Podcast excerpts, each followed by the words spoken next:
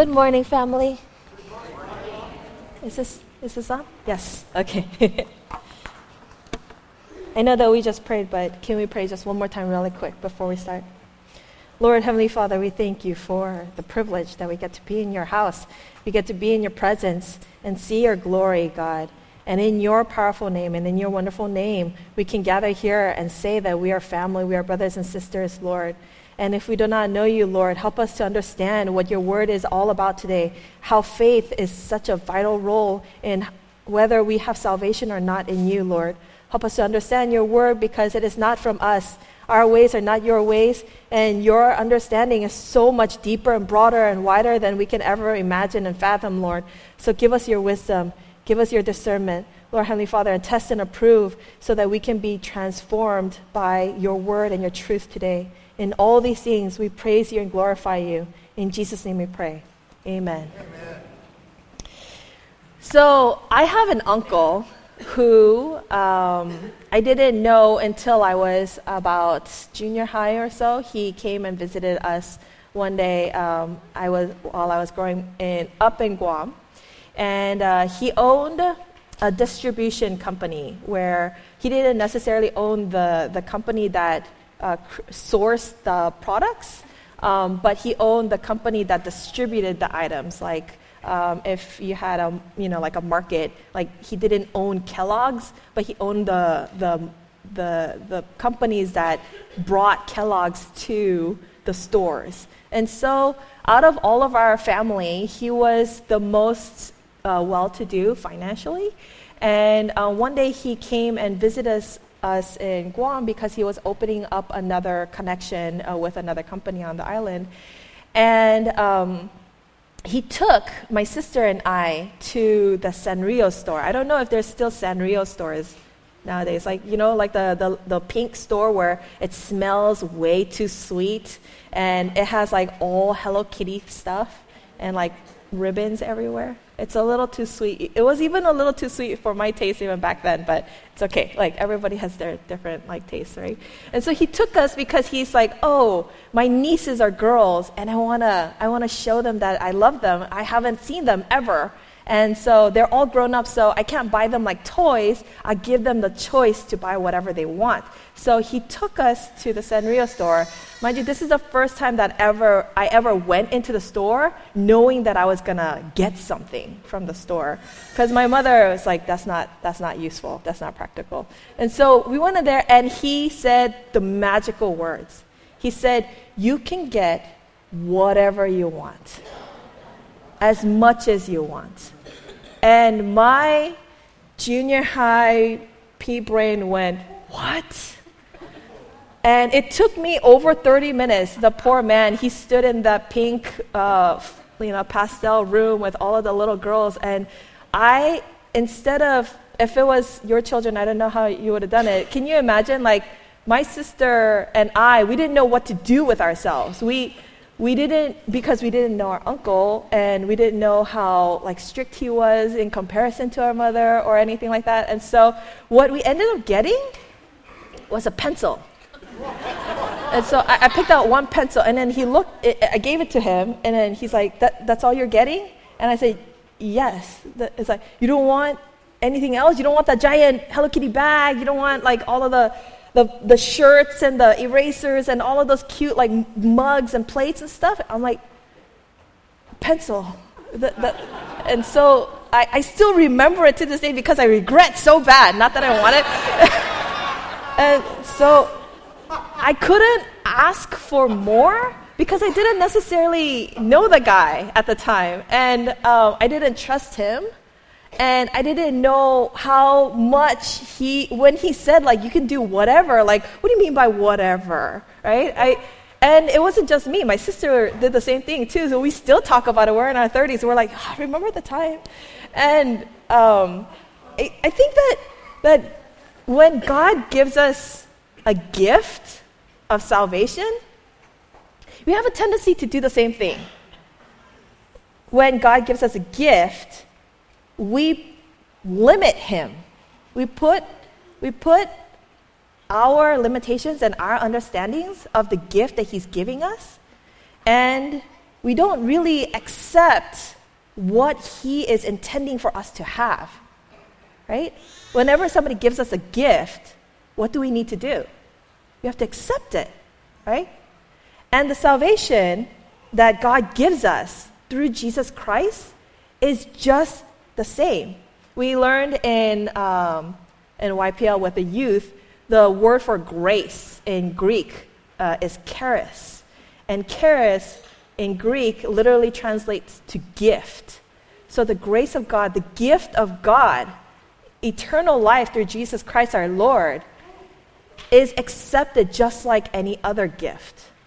But it's accepted through faith. And but the truth is not everyone will go to heaven simply because Christ died. I know it's a really sobering fact, but it's the truth. The question we are trying to answer through today's thread of the gospel is how can I receive salvation God has provided through Jesus Christ? Right? We need faith, but what does that mean? We learned about the different threads of gospel. We call it threads is because we weave the gospel in and out of our daily life. And we talked about God's character and the offense of our sin and how we rebelled against God because we are in our sinful nature. And last week we learned about the sufficiency of Christ, that God provided a price for the payment, and Christ was sufficient to pay that cost. So today, that cost, that gift that God has given to us, we're learning what it means to have faith, to accept that gift. Three out of four Americans claim to have faith in Christ. Those are pretty good odds. Those are pretty good odds.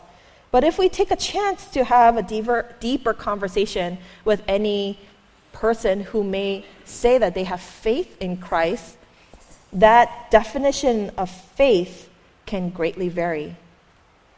Because I've heard multiple people, even outside of the Christian faith, talk about their own faith. So, how are we supposed to know what faith is supposed to be. And the truth is always in the Bible. Yes? Amen? Amen? And so, if we don't define the way that the Bible intends, we have a tendency as human to swing between two extremes. One extreme is we dilute the biblical definition of what faith really means. Or if you're like me and you're an over analyzer, you complicate it to no end. And it becomes so difficult that you can't even, you don't even realize, you always doubt whether you've really been saved or not. So let's look at what it means to dilute faith then. We toss around the word faith so easily these days. I have five friends named Faith, right? It's, we hear it on TV shows, Saving Faith, right? right? It's, we hear it on the radio. It's a word that we use all the time in the church.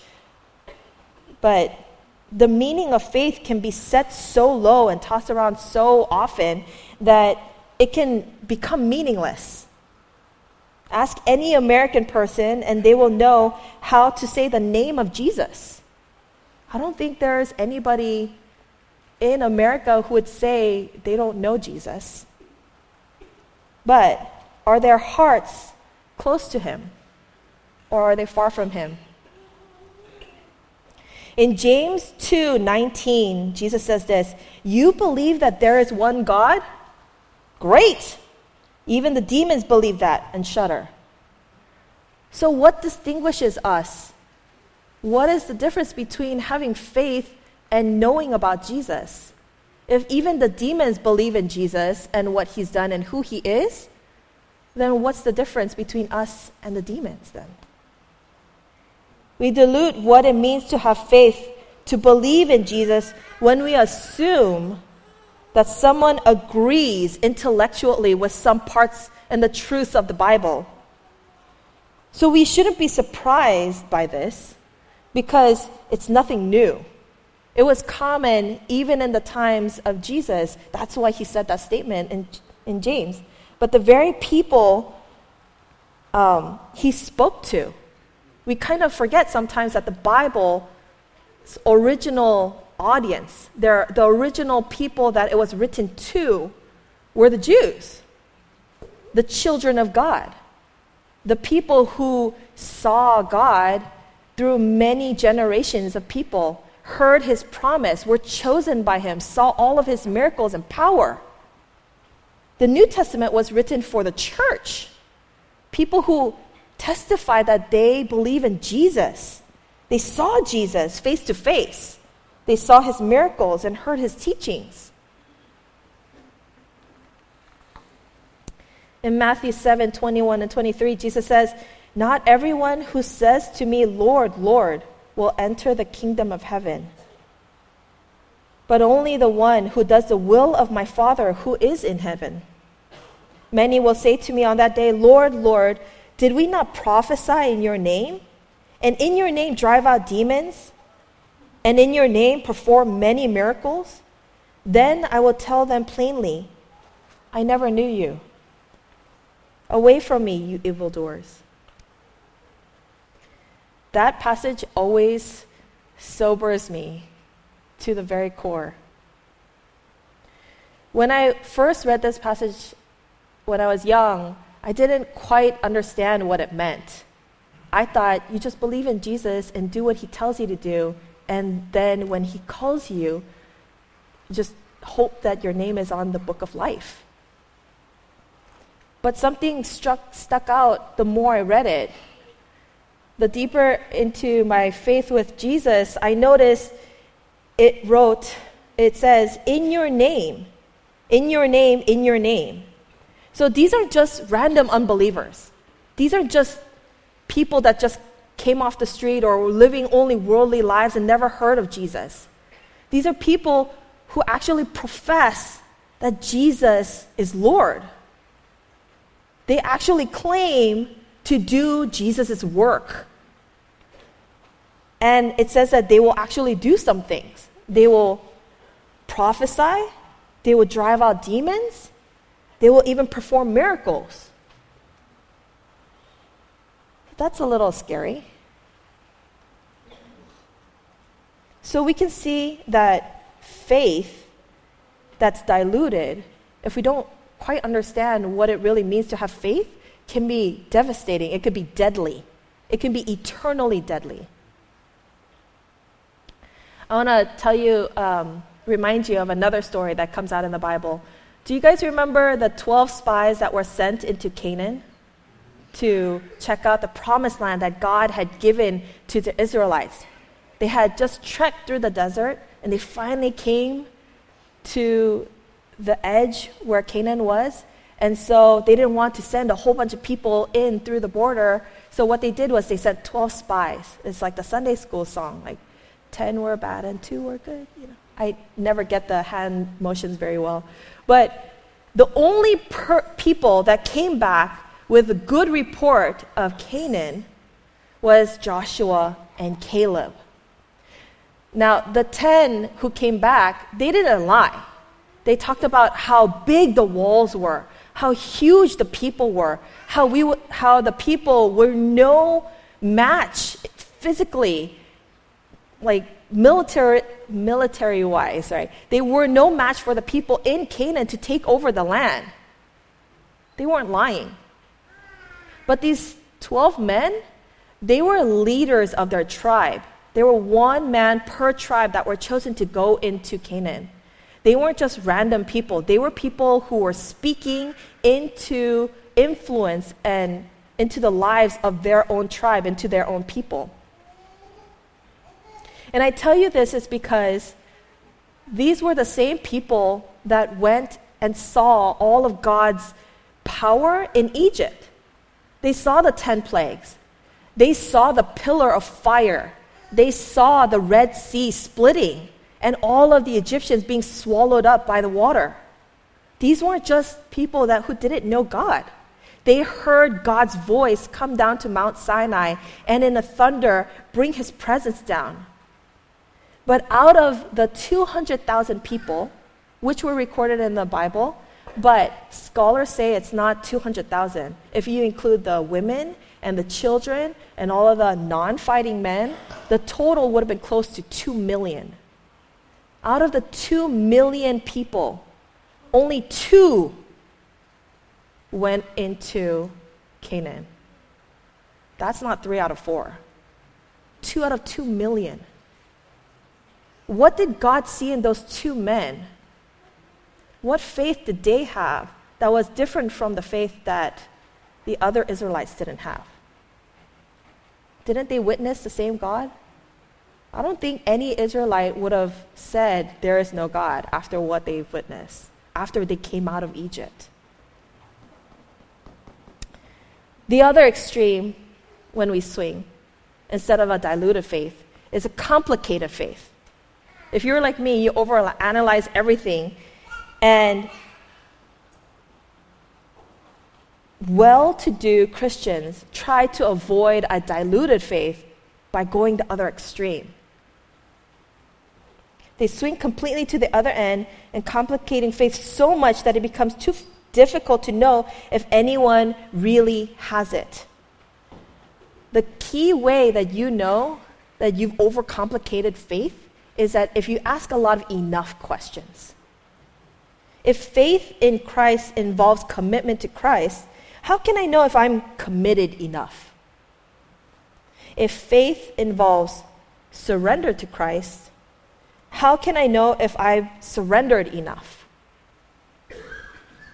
These are the kind of questions that come into my head.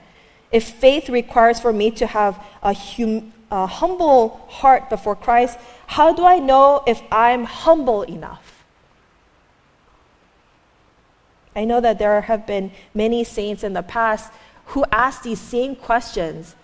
They've whipped themselves, they've created rules, they've created so many ways because they think that faith is so complicated that you have to work your way into achieving salvation.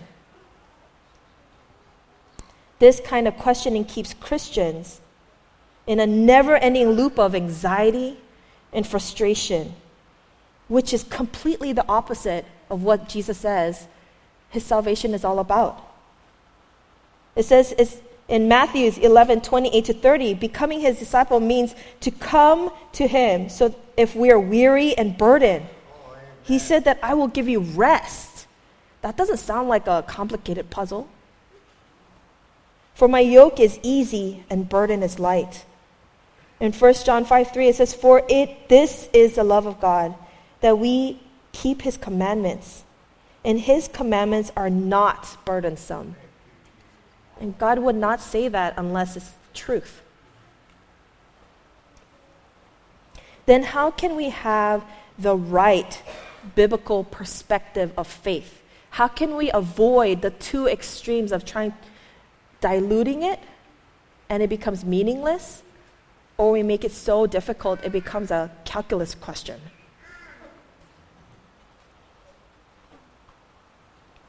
We can understand what the biblical meaning definition of faith if we understand two things correctly what the goal of faith is, the reasoning, the motivation, the why we need to have faith, and the role of faith. The what. What are we supposed to believe in? What does that have anything, anything to do with my life and salvation? The goal of faith is have you ever questioned why be a Christian at all? Why not any other religion? Why not any other faith? If you had to answer that, what would you say honestly? If you had asked me that when I was a child and I first came to know Jesus, um, I have to tell you, I grew up um, in a very, very strict Christian home, and my mother was also very strict culturally. I also went to a very strict uh, Baptist school uh, where there were a lot of um, um prophesying missionaries that came over. Um, if you sit, sat in the first row like Megan and Jake are, uh, you would have been um, baptized with my spit. And so I'm not making fun of it. They were very earnest and they did their job right. I, I came to know the Lord at that school. So, but if you had asked me, why do you believe in Jesus? Why be a Christian?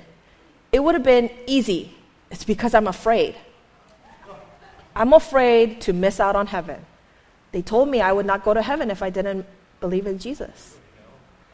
Right? Isn't that's an that's an honest it's an honest reason, right? It's an honest reason.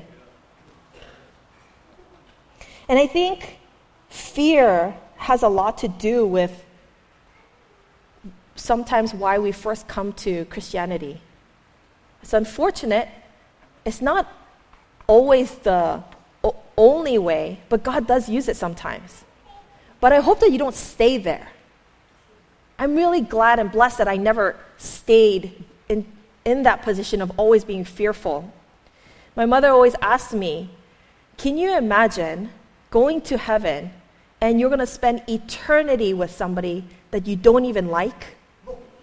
You're going to spend an eternity with somebody that you're afraid of? Somebody who's going to one day kick you out of heaven? How can you do that? So obviously, it's obvious, we giggle, but sometimes those lies get into our heads. We come to Christianity because of fear. And it's true, even if we are new to our Christian faith, because we haven't really developed a true relationship with Christ, a true relationship with who God really is. So it shouldn't be a surprise to us to hear that the goal of faith is not so that we can be happy, it's not so that we can have joy. The goal of faith is not so that we can have peace or satisfaction. It's not even to go to heaven. These are all very, very great things. But they are not the motivation you should have to have faith. But we would have missed out the point of the gospel entirely if that was the only reason we believed in the gospel. The one and only motivation that is a truth of why the goal of faith is so that we can be restored with God, so that we can be whole again. Our sinful nature ripped us apart from his presence. We never we were no longer welcome to be in his holy presence because we would die otherwise because of our sinful nature and his holy nature cannot be in the same place. All the things that I've listed just now, happiness, joy, peace, satisfaction, and heaven even are blessings that come from being restored with God. And one of the biggest things, one of the biggest blessings that we get is the forgiveness of our sins. In the second thread, we learn that our sinfulness before a holy and eternal God can only be judged by eternal death because He is an eternal God. And there are eternal consequences before an eternal God. And because God is a just judge, we must judge, he must judge, ju- uh, I'm sorry, he must judge sin accordingly. But instead of going against his own word, knowing we would never be able to pay the penalty and the cost of sin, he placed all of that cost onto his son, Jesus Christ. And so, restoration to God comes only through faith in Jesus. Ephesians 2 8 says, For by grace you have been saved through faith. Let me read that again, but instead of grace, I'm going to put gift in there. For by God's gift you have been saved through faith. And this is not your own doing, it is a gift of God. We talked about the motivation, the reason why we need to have faith. Now, we're going to talk about what we need to have faith in. I've already said it, and we hear it all the time. So we come back to our question of how can we have faith if we don't know what we need to have faith in? And the answer is always Jesus. Jesus is the basis of our salvation. We base all of our eternal life on Him. We learned from the very beginning of this series that we have rebelled against God, and the core of all of sin and selfishness is self. All of our sinful behavior is because we are at the center of all of our decisions, all of our thoughts. Self.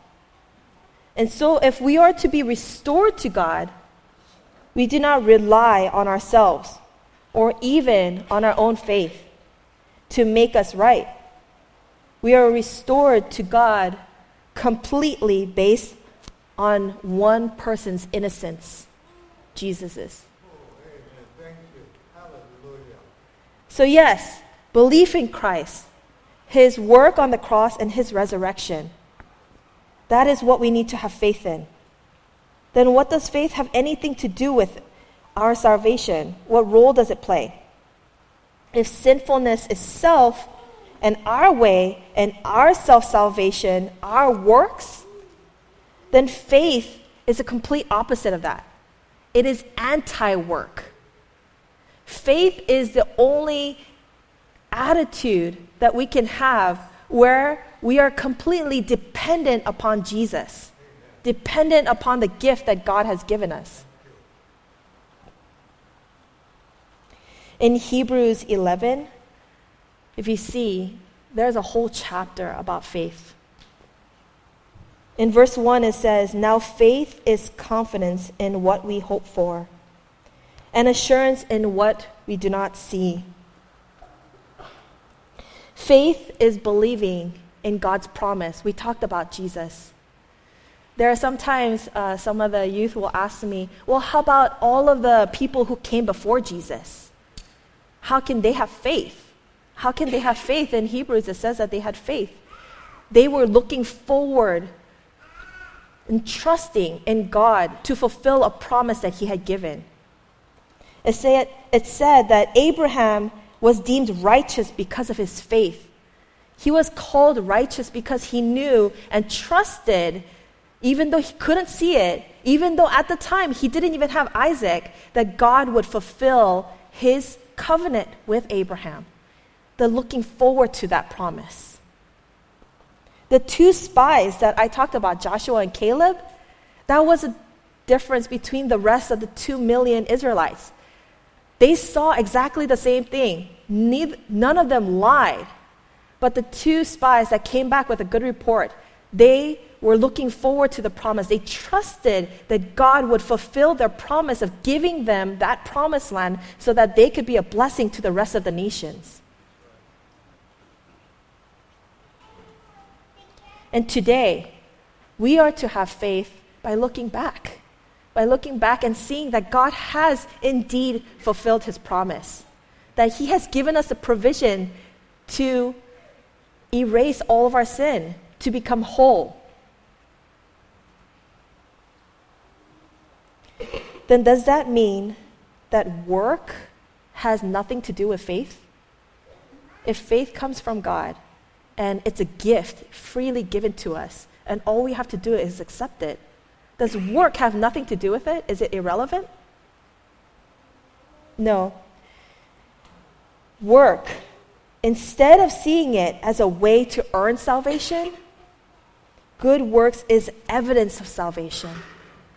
I know we went over a nine week series about the fruit of the Spirit. And that is exactly how it should be. If we have faith and we know and we're convicted that we have Jesus Christ in our life, the good work should come as a fruit. It bears fruit in our life. It is the opposite, it's a consequence of faith. In Mark 1:15, Jesus claimed when he very very first started his official ministry, the time has come, he said. The kingdom has got, of God has come near. Repent and believe the good news. Which is it? Are we supposed to repent or are we supposed to believe? And the answer is both. I know that you've seen this illustration a million times. But in order for us to turn towards Christ, We have to turn away from something. We can't turn away from something and just be free to ourselves. That's what got us into the position we are in the first place. We can't be, we have to belong to something. We either belong to sin or we belong to Christ. Paul said in Romans 6:22, "But now that you have been set free from sin and have become slaves of God, the fruit you get leads to sanctification and its end eternal life." So believing in Jesus cannot be separated from repenting of sin. It happens simultaneously. That also means if we claim to have faith in Christ, and if we refuse to repent, we have to question our faith.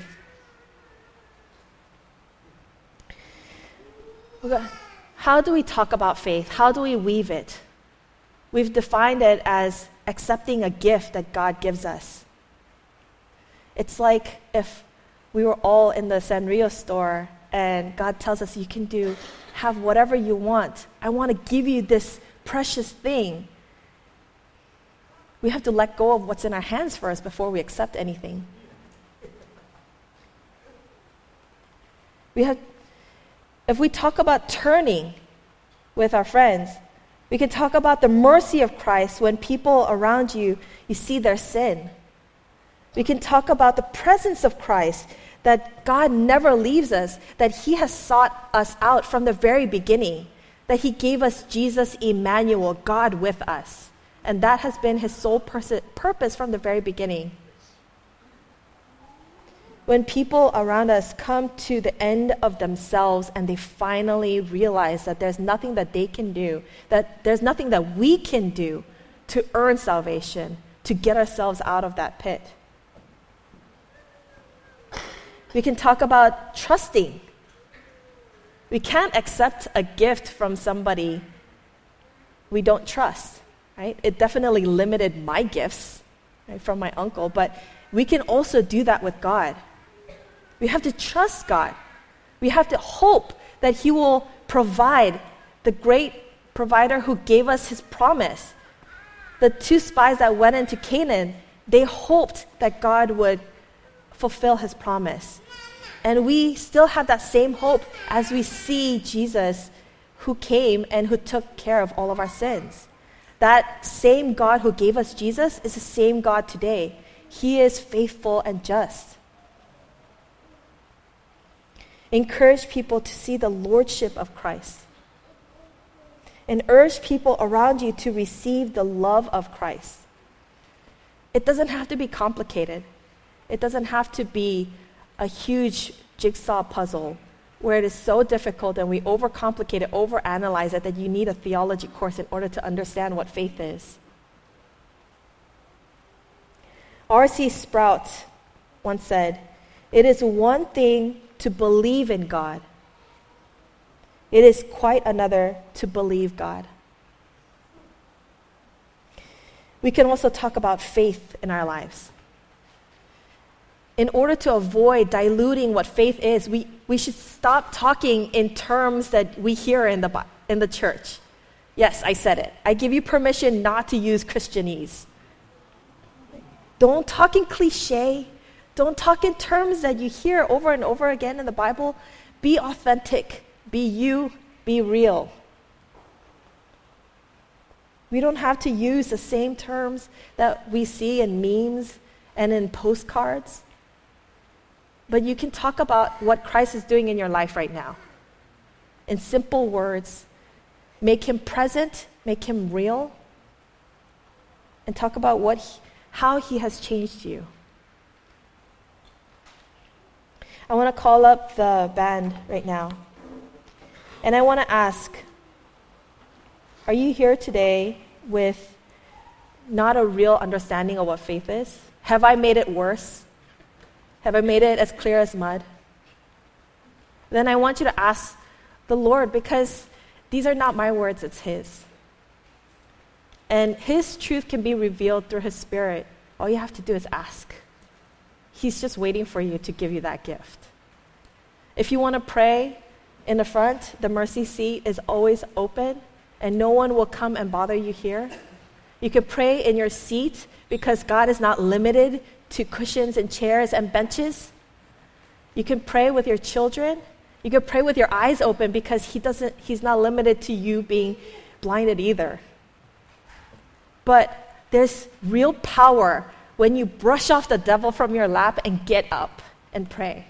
There's real power when you invite the Holy Spirit and accept faith. There's also people on the side who are willing to pray with you at any time. If you have anything that you want to pray with them, that they are available. I want to ask you have you been diluting faith? Have you been thinking about it as if that, yes, you understand what Jesus is, you understand what it means to be a Christian, but have you really been convicted in your heart do you really have the hope and the promise that a faithful God is with you at all times and He is working in you right now? Or have you overanalyzed it like me and worked it into such a twist that you have to bring it before Him and say, God, do something with this? Let's pray. Heavenly Father, I ask you for the gift of faith, Lord. God, we really want to accept all that you have ready for us. All we have to do is receive it.